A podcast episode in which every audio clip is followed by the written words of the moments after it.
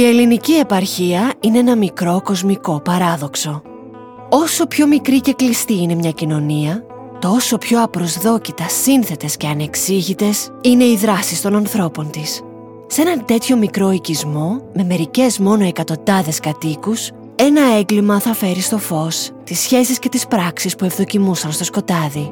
Γιατί στην επαρχία, αυτό που κάνει νιάου-νιάου στα κεραμίδια μπορεί να είναι ο σκύλος που σου δίνει άλοθη. Αυτή είναι η ιστορία του Gerd Peter Baubeger. Γεια σας, είμαι η Αθηνά και σας καλωσορίζω σε άλλο ένα επεισόδιο αυτού του podcast το οποίο σας αφηγούμε αληθινά εγκλήματα από όλη την Ελλάδα. Κάθε εβδομάδα ανοίγουμε ένα καινούριο φάκελο δολοφονιών, απαγωγών, εξαφανίσεων, υποθέσεων που γνωρίζετε καλά και άλλων που ίσως ακούτε πρώτη φορά. Μην ξεχάσετε να υποστηρίξετε αυτό το ανεξάρτητο podcast κάνοντας follow ή subscribe σε όποια πλατφόρμα μας ακούτε ή κάνοντας μια δωρεά μέσω της εφαρμογής Buy Me a Coffee. Μπορείτε να μας βρείτε και στο Facebook και στο Instagram μέχρι θανάτου podcast και να συνεχίσετε να επικοινωνείτε μαζί μου με μήνυμα εκεί ή στο email μέχρι .thanatu.podcast@gmail.com. Είναι βράδυ της Τετάρτης 10 Ιανουαρίου του 2018. Δύο γυναίκες μπαίνουν στο αστυνομικό τμήμα Αταλάντης και ζητάνε να δηλώσουν μία εξαφάνιση. Έχουν περάσει 24 ώρες που ο καλός τους φίλος ο Γκέτ αγνοείται. Το προηγούμενο μεσημέρι είχε πάει για κυνήγι και έκτοτε δεν έχει επιστρέψει σπίτι του και το κινητό του είναι κλειστό. Οι πληροφορίες που δίνουν οι γυναίκες τραβούν την προσοχή όλου του αστυνομικού τμήματος. Ο αξιωματικός υπηρεσίας ζητάει μια περιγραφή του αγνοούμενου και εκείνες του δείχνουν τη φωτογραφία του στο κινητό τους. Η φωτογραφία δημιουργεί αναστάτωση και κινητοποίηση στη μικρή υπηρεσία. Μετά από μια σύντομη παύση, ο αξιωματικός θα ενημερώσει τις γυναίκες ότι ο φίλος τους δεν θα επιστρέψει σπίτι. Η απόπειρά τους να δηλώσουν την εξαφάνισή του είχε μόλις βοηθήσει τους αστυνομικούς να αναγνωρίσουν το πτώμα του. Λίγο νωρίτερα την ίδια μέρα, μισή ώρα μετά τις 4, ένας περιπατητής είχε βγάλει βόλτα το σκύλο του στις παρυφές του οικισμού της Τριανταφυλλιάς Φθιώτιδας. Η ευρύτερη περιοχή ανήκει στο Δήμο Λοκρών, περίπου 150 χιλιόμετρα από την Αθήνα και είναι μια ήσυχη παραθαλάσσια έκταση με μικρούς οικισμούς και έδρα την κομμόπολη της Αταλάντης. Ο περιπατητής περνάει μέσα από τους ελαιώνες της Τριανταφυλλιάς μέχρι που ο σκύλος του θα τον οδηγήσει σε κάτι αναπάντεχο. Κάτω στο χώμα, ανάσκελα, βρίσκεται ακίνητος ένας άντρας. Στο στήθος και το πρόσωπό του μπορεί να δει ποσότητα αίματος. Είναι προφανές ότι είναι νεκρός. Ο περιπατητής θα ειδοποιήσει αμέσως την αστυνομία και στο σημείο θα καταφθάσουν άνδρες του αστυνομικού τμήματος Αταλάντης, της ασφάλειας Λαμίας και του τμήματος εγκληματολογικών ερευνών, οι οποίοι θα πραγματοποιήσουν αυτοψία σε σκηνή. Ο νεκρός άντρας είναι πεσμένος λίγα μέτρα μακριά από ένα γκρι Opel SUV με γερμανικές πινακίδες. Το αυτοκίνητο είναι κλειδωμένο και χρειάστηκε αρκετή ώρα μέχρι να εντοπίσουν τα κλειδιά, που τελικά ήταν πεταμένα σχεδόν 500 μέτρα μακριά. Ο νεκρός άντρας είναι ντυμένος με ρούχα παραλλαγής και στη μέση του έχει περασμένη μία φυσικιοθήκη. Η εμφάνισή του δίνει αμέσως την εντύπωση ότι πρόκειται για κυνηγό, ο οποίος μάλιστα έχασε τη ζωή του αφού είχε ολοκληρώσει το καρτέρι. Εξαιτίας αυτού, η αρχική εκτίμηση της αστυνομίας θα μιλάει για πιθανό ατύχημα από βολές άλλου κυνηγού που ίσως μπέρδεψε τον άντρα με θύραμα. Άλλωστε, μόνο εκείνη τη χρονιά συνέβαινε σχεδόν ένα κυνηγητικό ατύχημα την εβδομάδα κατά τη διάρκεια της κυνηγητικής περίοδου. Κοντά στο σώμα του βρίσκονται δύο άδειοι κάλικες από μεγάλα εξάρια φυσίκια. Από τη σκηνή λάμπει δια της απουσίας της η καραμπίνα που υποθέτουν όλοι ότι κουβαλούσε. Στην προσπάθειά τους να εντοπίσουν την ταυτότητα του νεκρού, οι αστυνομικοί ανακαλύπτουν κάτι σημαντικό. Όλες οι τσέπες στα ρούχα του άντρα είναι ήδη γυρισμένες ανάποδα προς τα έξω και το περιεχόμενό τους δεν είναι στη σκηνή. Το κινητό, το πορτοφόλι του, η ταυτότητά του, τα χρήματα που μπορεί να είχε πάνω του, όλα λείπουν. Το σώμα, ως αγνώστων στοιχείων, μεταφέρεται στην Κεντρική Ιατροδικαστική Υπηρεσία Αθηνών στο Γουδί για να εξεταστεί από τον προϊστάμενο ιατροδικαστή κύριο Νίκο Καρακούκη. ρίξτε μια ματιά στην πολύ ενδιαφέρουσα συνέντευξη που έχει δώσει στην Ελεονόρα Μελέτη στην εκπομπή «Μετά τα Μεσάνυχτα». Ο κύριος Καρακούκης καλείται να εξετάσει τη σωρό αυτού που όλοι τώρα ονομάζουν ο κυνηγός, μιας και δεν έχει αναγνωριστεί ακόμα.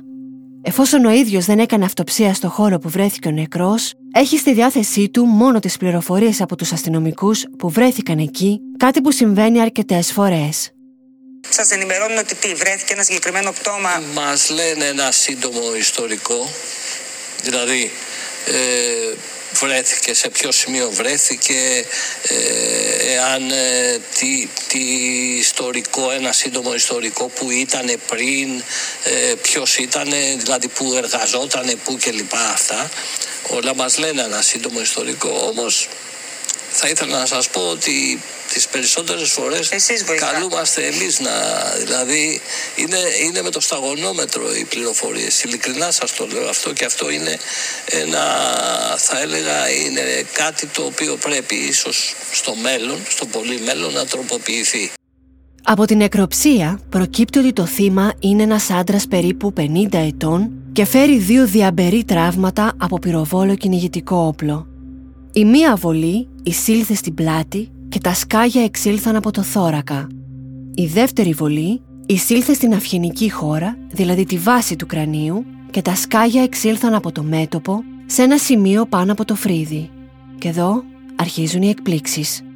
Κατά την νεκροτομή, μέσα στο σώμα του κυνηγού, εντοπίστηκαν οι συγκεντρωτήρες των φυσικίων, οι λεγόμενες τάπες. Οι τάπες είναι μικρά πλαστικά δοχεία που συγκρατούν τα σκάγια μέσα στον κάλικα, εξφενδονίζονται μαζί τους κατά τον πυροβολισμό και με την αντίσταση του αέρα ανοίγουν σε σχήμα έλικα και τα απελευθερώνουν προς το θύραμα. Οι συγκεντρωτήρες αυτοί διανύουν μια απόσταση περίπου 2 μέτρων από την κάνη πριν καταλήξουν τελικά στο έδαφος. Το ότι βρέθηκαν λοιπόν μέσα στο σώμα δείχνει ότι αυτός που πυροβόλησε στεκόταν το πολύ 2 μέτρα πίσω από το θύμα, σχεδόν εξ επαφής. Αποκλείεται λοιπόν να ήταν ατύχημα, αποκλείεται να τον πέρασαν για θύραμα. Η επόμενη πολύ σημαντική παρατήρηση είναι ότι η φορά της βολής που προκάλεσε το τραύμα στο κεφάλι είναι ανωδική. Δηλαδή, αυτός που πυροβόλησε βρισκόταν σε σχέση με το θύμα πολύ πιο χαμηλά και υπογωνία. Αυτό μόνο ένα πράγμα μπορεί να σημαίνει, ότι αυτή ήταν μια χαριστική βολή. Είχε ήδη δεχτεί τον πυροβολισμό στην πλάτη και κοίτονταν μπρούμητα στο έδαφος όταν ο δράστης στάθηκε από πάνω του στο ύψος περίπου των ποδιών του και τον πυροβόλησε δεύτερη φορά στον αυχένα για να τον αποτελειώσει. Εφόσον μάλιστα το θύμα βρέθηκε τελικά σε ανάσκελη θέση, ο ιατροδικαστής συμπεραίνει ότι ο δράστης τον γύρισε είτε για να βεβαιωθεί ότι ολοκλήρωσε με επιτυχία το έργο του, είτε για να έχει ευκολότερη πρόσβαση στις τσέπες των ρούχων του και να αποσπάσει τα προσωπικά του αντικείμενα. Από τα ρούχα του νεκρού κυνηγού, που σίγουρα άγγιξε ο δολοφόνος, συλλέγεται γενετικό υλικό, καθώς επίσης και δείγμα αίματος κάτω από το ένα του νύχι, πιθανά και αυτό του δράστη. Η ώρα θανάτου, παρά το ψύχος της εποχής και την έκθεση του σώματος στα στοιχεία της φύσης, προσδιορίζεται ως το απόγευμα της 9ης Ιανουαρίου μεταξύ 5 και 5.30. Δηλαδή, 24 ώρες πριν εντοπιστεί από τον περιπατητή. Το πόρισμα του ιατροδικαστή μιλάει ξεκάθαρα για εγκληματική ενέργεια. Το ότι ο δράστης πήρε μαζί του την κυνηγητική καραμπίνα του θύματος το καθιστά πιθανά και το όπλο του εγκλήματος. Το αν το κίνητρο ήταν η βίαιη ληστεία, ξεκαθάρισμα λογαριασμών με τρόπεο ή ένα έγκλημα πάθους, μένει να το εξιχνιάσει η αστυνομία. Για να το κάνει αυτό όμως, πρέπει πρώτα απ' όλα να μάθει ποιος είναι ο νεκρός κυνηγός. Πριν καν περάσει εκείνη η μέρα και πριν προλάβει να διαρρεύσει η είδηση για το έγκλημα, οι 2 γυναίκες που αναζητούν το φίλο τους θα δώσουν λύση στο πρώτο μυστήριο. Η σωρός ανήκει στον 55χρονο Gerd Peter Baubeger, ένα Γερμανό που ήρθε στην Ελλάδα το 2006 και διέμενε μόνιμα στον οικισμό Κέδρος στην παραθαλάσσια Αρκίτσα, περίπου 1,5 χιλιόμετρο μακριά από το σημείο που βρέθηκε νεκρός. Σύμφωνα με τις φίλες του, ο Γκέτ, πράγματι χτες νωρίς το απόγευμα, έφυγε για να πάει για κυνήγι στην περιοχή της Τριανταφυλλιάς, κάτι που έκανε συχνά. Το αυτοκίνητό του μετακινείται και μεταφέρεται στην εγκληματολογική υπηρεσία του αστυνομικού μεγάρου της Λαμίας, όπου γίνεται φύλλο και φτερό. Η σήμανση καταφέρνει να συλλέξει δακτυλικά αποτυπώματα και γενετικό υλικό, τα οποία βέβαια πρέπει να ταυτοποιηθούν. Οι ερευνητές προσπαθούν να μάθουν ποιος ήταν ο Γκέτ και για ποιο λόγο θα ήθελε κάποιος να του κάνει κακό. Κανείς από τους κατοίκους της Αρκίτσας, αλλά και όσους τον ήξεραν καλά, δεν έχει να πει κάτι κακό για εκείνον. Ίσα ίσα μιλούν όλοι για έναν απλό άνθρωπο που δεν είχε δημιουργήσει προστριβές με κανέναν και ήταν πάντα ευγενικός και προσιτός. Είχε μεγάλη αγάπη στα σκυλιά και τα δικά του μάλιστα τώρα τον περίμεναν να γυρίσει σχεδόν 2 μέρες στην αυλόπορτα του σπιτιού τους. Το σπίτι αυτό που έμενε στην Αρκίτσα δεσμεύεται από την αστυνομία. Είναι ένα διαμέρισμα στο οποίο έμενε μόνος, αφού από την τελευταία του σχέση είχε χωρίσει εδώ και πολύ καιρό. Ο άτυχος Γερμανός τα τελευταία χρόνια απασχολούνταν σε εργασίες του Δήμου και το εισόδημά του ήταν ιδιαίτερα χαμηλό. Παρ' όλα αυτά, το σπίτι του αποδείχτηκε ένα μικρό θησαυροφυλάκιο. Σπάνια μεγάλα αγγλικά έπιπλα και αντίκες, περίεργα χρηματοκιβώτια, ένα ρολόι ρόλεξ αξίας 5.000 ευρώ, χρυσά μανικετόκουμπα, μονόπετρα και 2 μικρές πλάκες χρυσού, ενώ εντοπίστηκαν και πάνω από 6.000 σφαίρες. Όλα αυτά κατασχέθηκαν από την αστυνομία, ενώ άνοιξαν ένα καινούριο δρόμο στις έρευνες, αυτόν που περνά αναγκαστικά μέσα από την άρση τραπεζικού απορρίτου για τους λογαριασμούς του, το οποίο και ζήτησαν επιγότως. Για καλή τους τύχη, ο Γκέρτ είχε μετατρέψει το κτίριο σε ένα μικρό φρούριο, στο οποίο είχε εγκαταστήσει παντού εξωτερικά κάμερες ασφαλείας. Από το υλικό που έχουν καταγράψει αυτές οι κάμερες, οι ερευνητές μπορούν να δουν το δολοφονημένο κυνηγό να φεύγει από το σπίτι με το κρύο όπελ του, ντυμένος με την παραλλαγή, στις 4.30 το απόγευμα της 9ης Ιανουαρίου. Η ώρα αυτή συμπίπτει με την ώρα που κατέθεσε η μία από τις 2 γυναίκες που τον αναζητούσαν, η οποία είπε ότι τον είδε και του μίλησε για τελευταία φορά. Αυτή η γυναίκα δεν είναι απλά μια φίλη του Γκέρτ, αλλά ίσως ένα από τα πιο σημαντικά πρόσωπα της ζωής του και ο λόγος που ήρθε στην Ελλάδα πριν από 12 χρόνια. Η 47χρονη Θεοδότα Αϊβάζη. Η Θεοδότα γεννήθηκε και μεγάλωσε στη Γερμανία, εκεί που γνώρισε τον Γκέτ όταν εκείνη ήταν περίπου 17 ετών και εκείνος 25.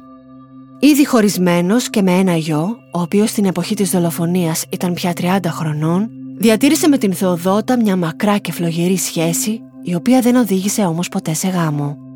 Το 2006 την ακολούθησε στην Ελλάδα, αλλά 2 χρόνια μετά τελικά χώρισαν. Ήταν μαζί συνολικά 17 ολόκληρα χρόνια. Όπως θα πει εκείνη αργότερα, ο λόγος που χώρισαν ήταν γιατί τελευταία εκείνος είχε γίνει οξύθυμος, έπινε συχνά και γινόταν βίαιος μαζί της. Αυτή τουλάχιστον ήταν η δική της εκδοχή. Παρά το χωρισμό τους, οι σχέσεις τους παρέμειναν καλές, καθώς όλοι μιλούσαν για 2 ανθρώπους που ήταν πάντα πολύ κοντά και φρόντιζαν ο ένας τον άλλον σαν καλοί φίλοι. Επειδή ο Γκέτ δεν μιλούσε καλά ελληνικά και δεν είχε ρίζες ή οικογένεια στη χώρα, ο κοινωνικός του κύκλος ήταν ιδιαίτερα περιορισμένος και στενός. Η Θεοδότα λοιπόν, εκτός από την τελευταία μάρτυρα που τον είδε ζωντανό το απόγευμα πριν πεθάνει, είναι μια ανοιχτή πόρτα για τη ζωή του Γκέτ. Η καλύτερη του φίλη, η πρώην. Οι αστυνομικοί, στην έρευνα μιας ανθρωποκτονίας, ακολουθούν τον κανόνα που επιτάσσει να αναζητούν τον ένοχο, ξεκινώντας πάντα από μέσα προς τα έξω. Ένα σπιράλ που αρχίζει από τους πιο κοντινούς ανθρώπους του θύματος και επεκτείνεται στον ευρύτερο οικογενειακό και φιλικό του κύκλο. Θέλουν να μάθουν τα πάντα για τη Θεοδότα και όποιον άλλον ήταν κοντά του και κυρίως αν είχαν κίνητρο να βλάψουν τον Γκέρτ. 2 χρόνια μετά το χωρισμό τους, το 2010, η γυναίκα παντρεύεται έναν ντόπιο από την Αταλάντη. Ακόμα και παντρεμένη, συνέχιζε να έχει στενές επαφές με τον Γερμανό.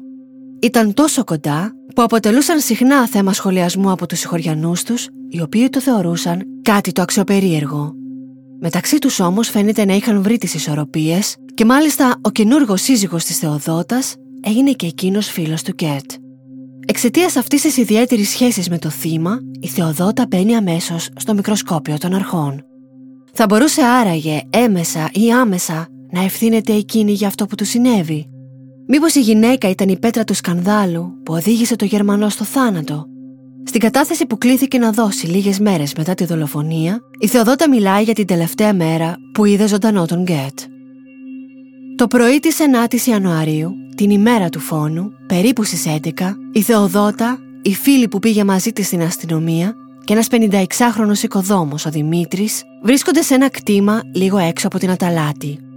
Το κτήμα αυτό είναι η ιδιοκτησία του Δημήτρη, το οποίο όμως έχει παραχωρήσει στο Φιλοζωικό Σύλλογο Λαμίας που έχει ιδρύσει η ίδια η Θεοδότα.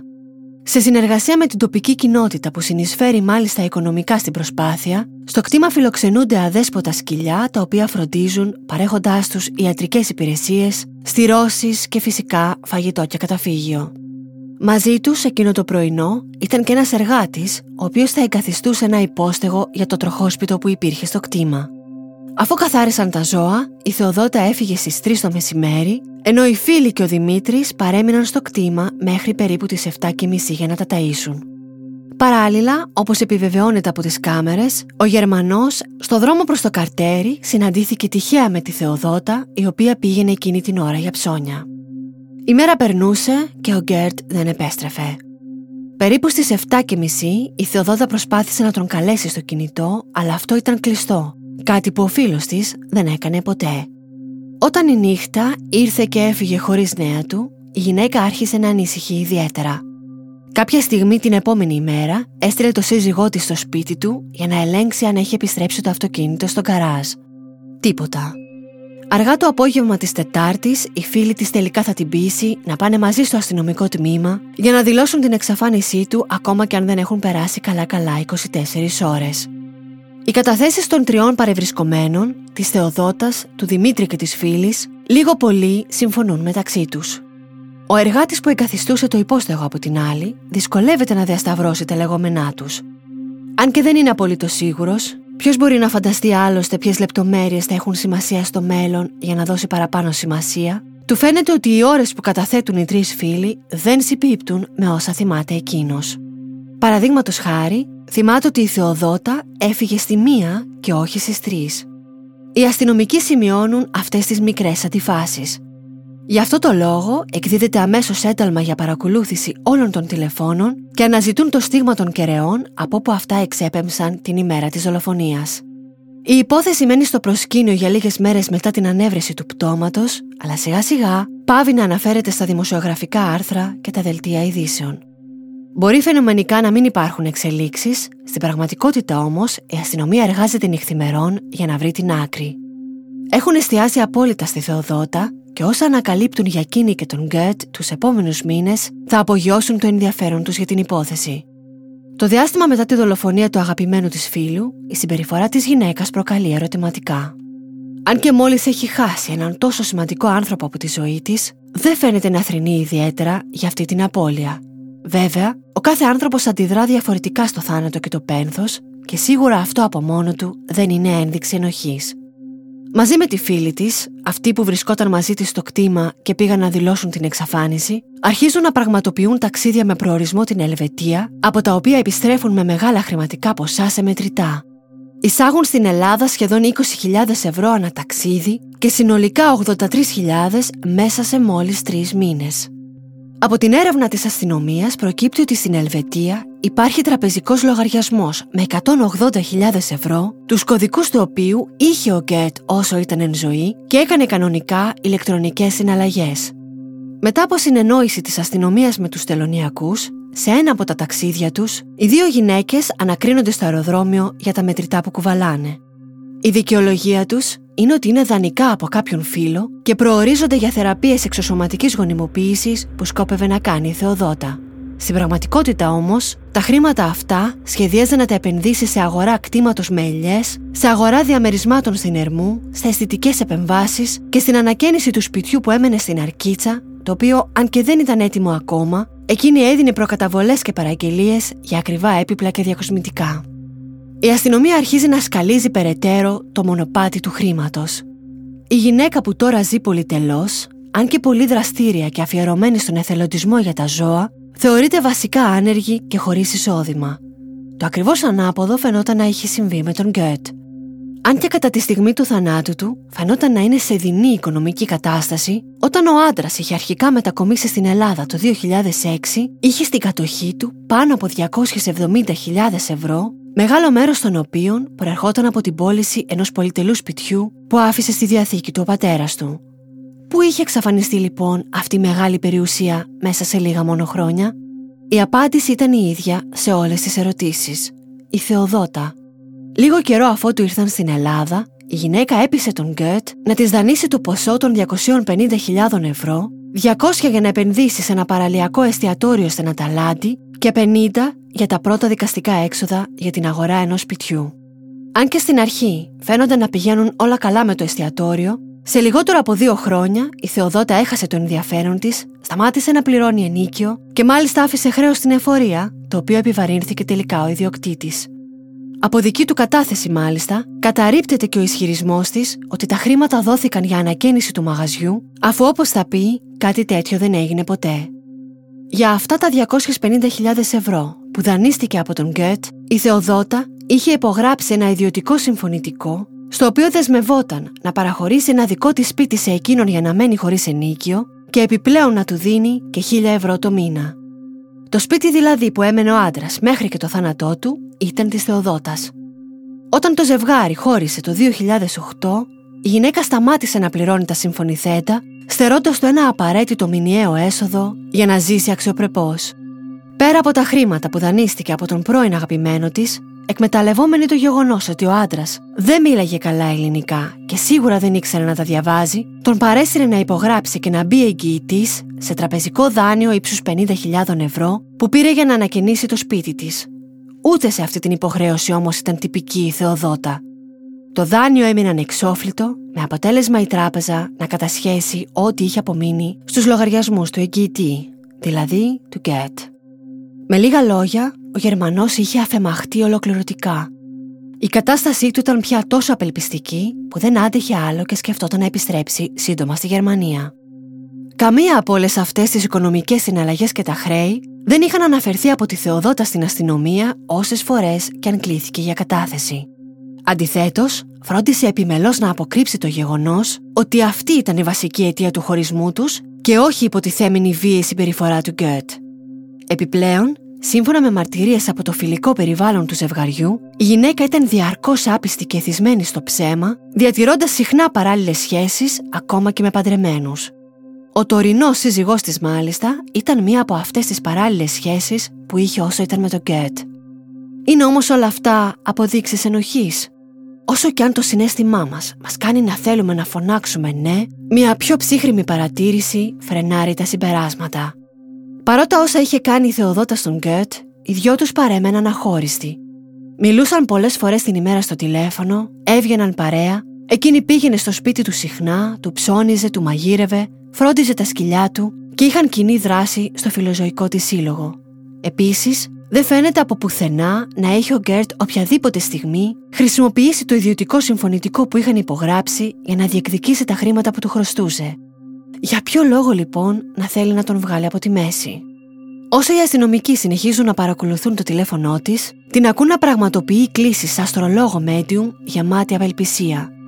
Η απελπισία της δεν αφορά το χαμό του πρώην συντρόφου της, ούτε κάνει ερωτήσεις που αφορούν τη διελεύκανση της δολοφονίας του. Το μόνο που θέλει να μάθει είναι πότε η αστυνομία θα αποδεσμεύσει το σπίτι που έμενε εκείνος και της ανήκε. Το Μάιο του 2018, 4 μήνες μετά τη δολοφονία, η Θεοδότα εμφανίζεται στο ειρηνοδικείο Αταλάντης καταθέτοντας ένα έγγραφο έκπληξη. Είναι η διαθήκη του Γκέρτ. Το έγγραφο φαίνεται να έχει συνταχθεί το 2017 και σύμφωνα με αυτό, βασική κληρονόμη είναι η αδερφή του στη Γερμανία και ποιος άλλος, η ίδια η Θεοδότα. Με ειδικό πληρεξούσιο από την αδερφή, αναλαμβάνει να κάνει όλες τις διαδικασίες και να διεκδικήσει ό,τι αξίας είχε στην κατοχή του ο νεκρός για να το μοιραστούν. Η διαδικασία όμως δεν είναι όσο γρήγορη την εξυπηρετεί. Το έγγραφο πρέπει να δημοσιευθεί και η γνησιότητά του πρέπει να ελεγχθεί πριν τελικά προχωρήσουν σε επικύρωση. Έτσι, η Θεοδότα με τη διαθήκη αναχήρας δοκιμάζει την τύχη της και στο αστυνομικό τμήμα, ζητώντας να της δοθούν τουλάχιστον τα κοσμήματα και η ράβδη χρυσού που είχαν κατασχεθεί από το σπίτι. Ούτε εκεί όμως στέκεται τυχερή. Την ίδια στιγμή, ο εισαγγελέας που παρακολουθεί την υπόθεση ζητά από ειδικό γραφολόγο να εξετάσει τη διαθήκη. Χωρίς να εκπλήσεται κανείς ιδιαίτερα, η υπογραφή αποδεικνύεται πλαστή. Και αυτό είναι μόνο η αρχή.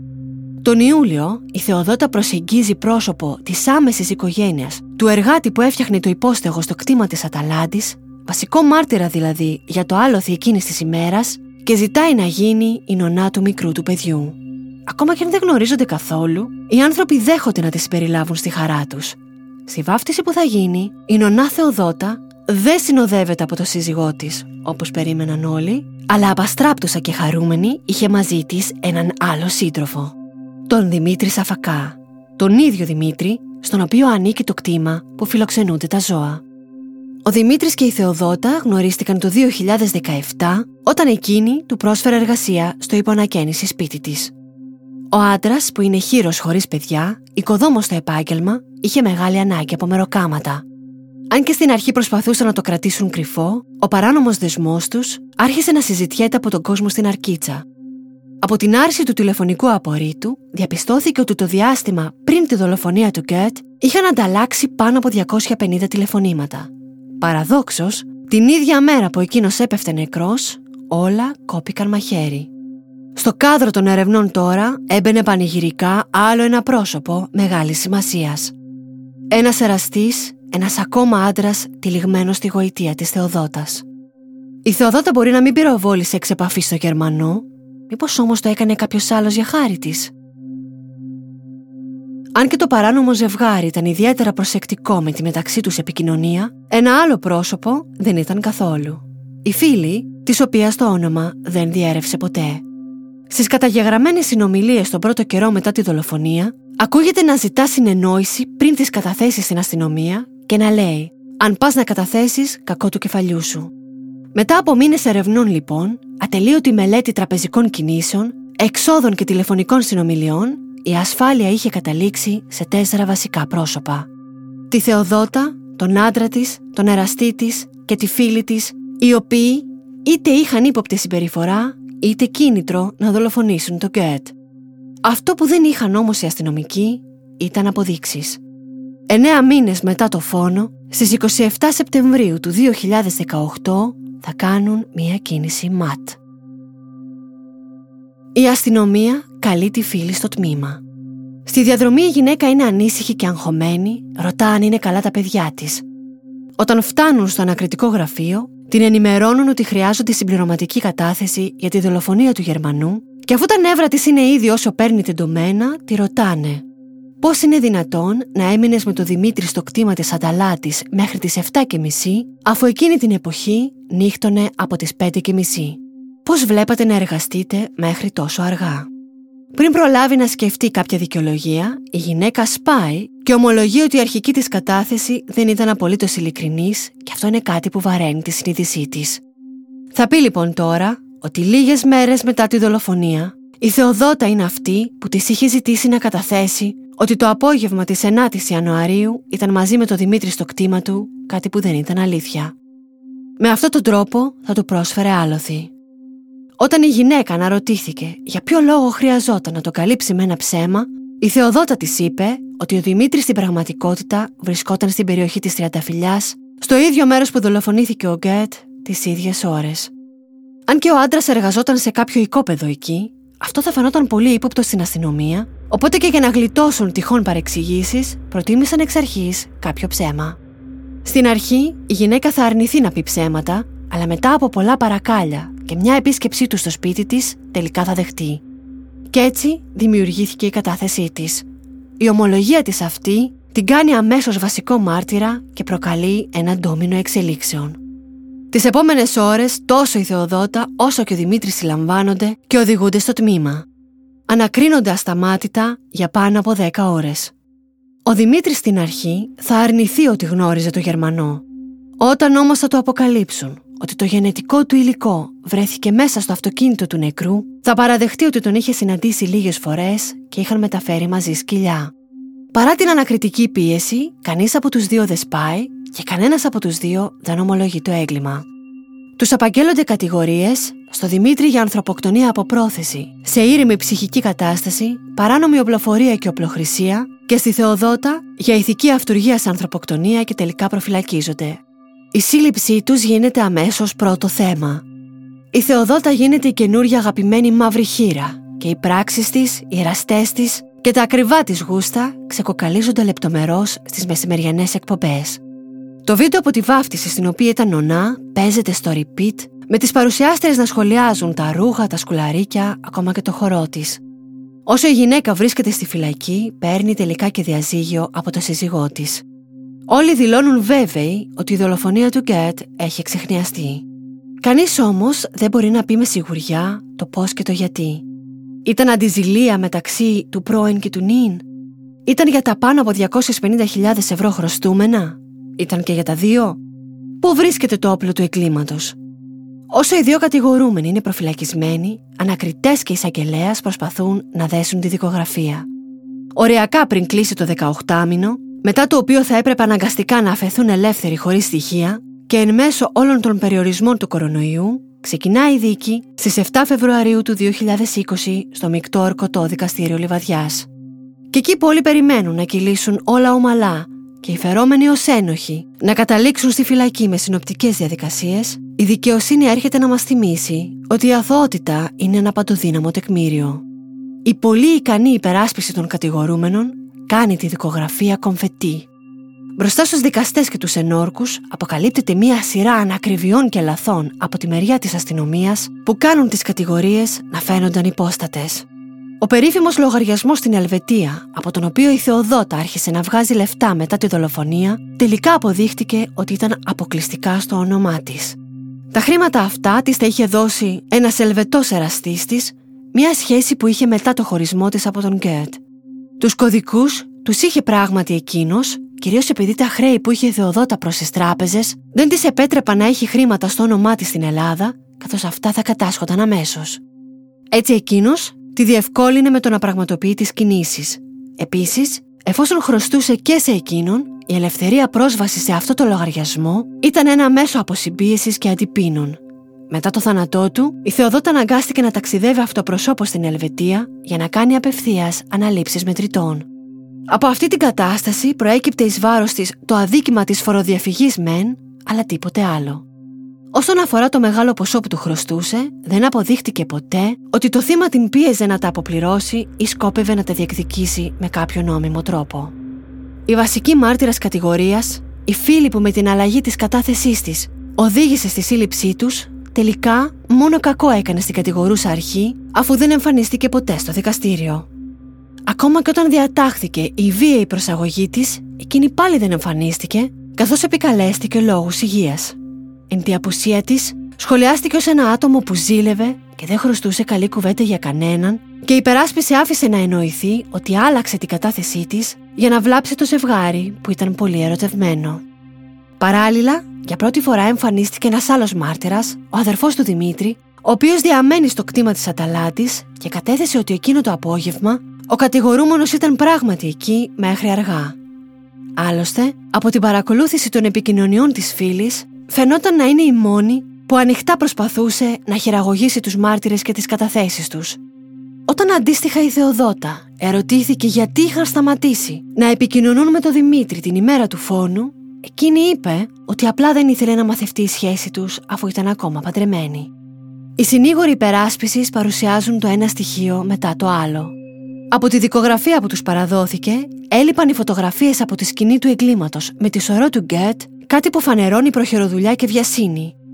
Η αστυνομία βιάστηκε επίσης να υποστηρίξει ότι οι κεραίες κινητής τηλεφωνίας έδειχναν τους κατηγορούμενους σε άλλα σημεία από αυτά που επέμεναν ότι βρίσκονταν τη στιγμή του φόνου. Όπως αποδείχτηκε, οι αποστάσεις των σημείων είναι τελικά τόσο μικρές που η ίδια κεραία καλύπτει και τις δύο εκδοχές. Το καλύτερο όμως σας το άφησα για το τέλος.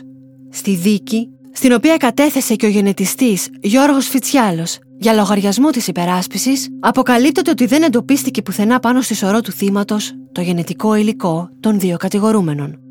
Αντιθέτως, το DNA κάτω από τον νύχι του Γκέρτ βρέθηκε ότι ανήκει σε έναν 55χρονο κυνηγό, ο οποίος είχε κληθεί να καταθέσει στο στάδιο της προανάκρισης, αλλά κανείς δεν τον ενόχλησε έκτοτε. Άλλος κυνηγός κατέθεσε ότι είδε το σώμα του Γερμανού στο έδαφος πριν από οποιονδήποτε άλλο, αλλά δεν ειδοποίησε την αστυνομία γιατί νόμιζε πως ο Γκέρτ κοιμόταν. Ήταν τόσο εστιασμένοι στη Θεοδότα που δεν ασχολήθηκαν με κανέναν άλλον ύποπτο. Και το κερασάκι στην τούρτα. Μέσα στη δικογραφία βρέθηκε επίσημο έγγραφο της Ιντερπόλ, σύμφωνα με το οποίο τα αποτυπώματα του Γκέρτ αντιστοιχούσαν σε 23 διαφορετικές πλαστές ταυτότητες και διαβατήρια, με μόνο ένα εξ αυτών να έχει τα στοιχεία που κυκλοφορούσε και στην Ελλάδα, ενώ με άλλο είχε συλληφθεί στο παρελθόν στη Γερμανία. Στο σπίτι Φρούριο, πέρα από τις 6.000 σφαίρες, βρέθηκαν σπρέι πιπεριού και αδήλωτα όπλα, ενώ μάρτυρες κατέθεσαν ότι συχνά οπλοφορούσε, είχε μανία με τις στολές και κυκλοφορούσε ντυμένος αστυνομικός ή φορώντας καπαρτίνα στην οποία έκρυβε μια κοντόκανη καραμπίνα. Ξέπλυμα χρήματος, αρχαιοκαπηλεία, όλα έπεσαν στο τραπέζι. Η ουσία όμως ήταν ότι τίποτα από αυτά δεν θεωρήθηκε αρκετά σημαντικό από την αστυνομία για να γυρίσει η δικογραφία πίσω στο ανακριτικό στάδιο. Η ελλιπέστατη έρευνα οδήγησε το δικαστήριο στις 7 Μαρτίου να ανακηρύξει τους δύο κατηγορούμενους ομόφωνα αθώους. Η Θεοδότα κρίθηκε ένοχη μόνο για πλαστογραφία της Διαθήκης και ψευδή κατάθεση και καταδικάστηκε σε συνολική ποινή 2 ετών και 9 μηνών. Είναι ανακουφιστικό να διαπιστώνει κανείς ότι μόνο οι ενδείξεις δεν μπορούν να σε κλείσουν φυλακή για φόνο. Στο δικαστήριο πρέπει να γίνονται αποδεκτές μόνο οι αποδείξεις ενοχής, πέραν πάσης αμφιβολίας. Μπορεί να είσαι άπιστος, πανούργος, εκμεταλλευτής, κακοπληρωτής και φοροφυγάς, αλλά δεν σημαίνει ότι είσαι και δολοφόνος. Άλλωστε για αυτά, ο Δημήτρης και η Θεοδότα κρίθηκαν αυστηρά και καταδικάστηκαν από την κοινή γνώμη και τις τηλεοπτικές εκπομπές. Αυτή η τρελή ιστορία ανακάτεψε για τα καλά όλη την περιοχή και τους κατοίκους της. Όποιος την ακούει, νομίζω εύκολα καταλαβαίνει ότι όσα αποκαλύφθηκαν ήταν μόνο η κορυφή του παγόβουνου. Όσα κρύβονται κάτω από την επιφάνεια, τα πήρε μάλλον μαζί του στον τάφο του ο Γκέτ, αφήνοντας πίσω του αναπάντητο όχι μόνο το ερώτημα ποιος τον δολοφόνησε, αλλά τελικά και αν τον ήξερε κάποιος πραγματικά. Όσον αφορά τη Θεοδότα, εκείνη φαίνεται να βρήκε επιτέλους, ή προς το παρόν, την αγάπη στην αγκαλιά του Δημήτρη, ο οποίος την περίμενε να αποφυλακιστεί για να παντρευτούν. Η συνέντευξή της στη Ζίνα Κουσελίνη έχει αρκετό ενδιαφέρον. Θεοδότα, πάμε να ξεδιπλώσουμε το δικό σου κουβάρι που λέω εγώ. Πόσο καιρό έμεινε στη φυλακή? 17 μήνες και 20 μέρες. Θέλω να μου πεις πόσο καιρό ήσουν ελεύθεροι μέχρι η συγκεκριμένη μάρτυρας να στρέψει τα βλέμματα προς εσένα και από εκεί και πέρα να κινηθεί μια διαδικασία σύλληψή σου και να μπει στη φυλακή. 9 μήνες. Άρα 9 μήνες έψαχναν οι αστυνομικοί να δουν ποιος κρυβόταν πίσω από την εγκληματική πράξη για τον κυνηγό και πρώην σύντροφός σου.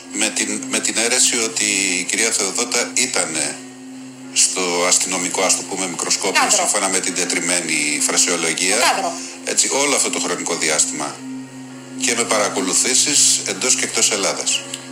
Αν μου επιτρέπετε, με τη διαφορά όμως ότι δεν είχε προκύψει τίποτα επιβαρυντικό σε βάρος της για να μπορέσουν να τη συλλάβουν.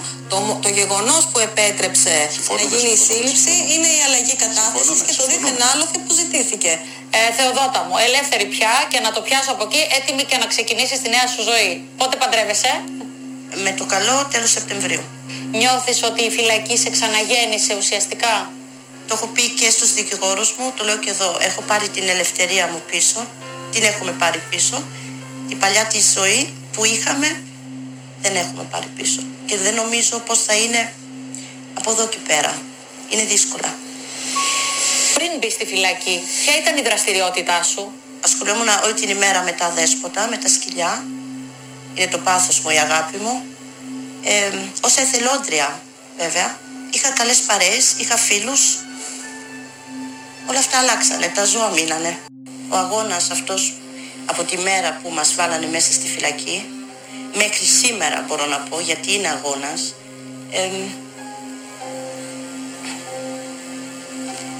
δεν ξέρω τι να πω. Δεν περιγράφεται, να το πω έτσι. Δεν περιγράφεται αυτό που έχουμε ζήσει. Δεν περιγράφεται αυτό που ζούμε τώρα. Δεν περιγράφονται συναισθήματα που έχουμε βιώσει όλο το διάστημα. Από τη στιγμή που άνοιγε η πόρτα και μας λέγανε ότι πρέπει να έρθουμε μαζί τους για κάποιες ερωτήσεις. Δεν περιγράφεται όλο αυτό, ότι δεν έχω δει το σπίτι μου 18 μήνες περίπου. Ξέρω ότι οι άνθρωποι δεν με πιστεύουν. Οι άνθρωποι κρίνουν πάρα πολύ εύκολα. Δυστυχώς.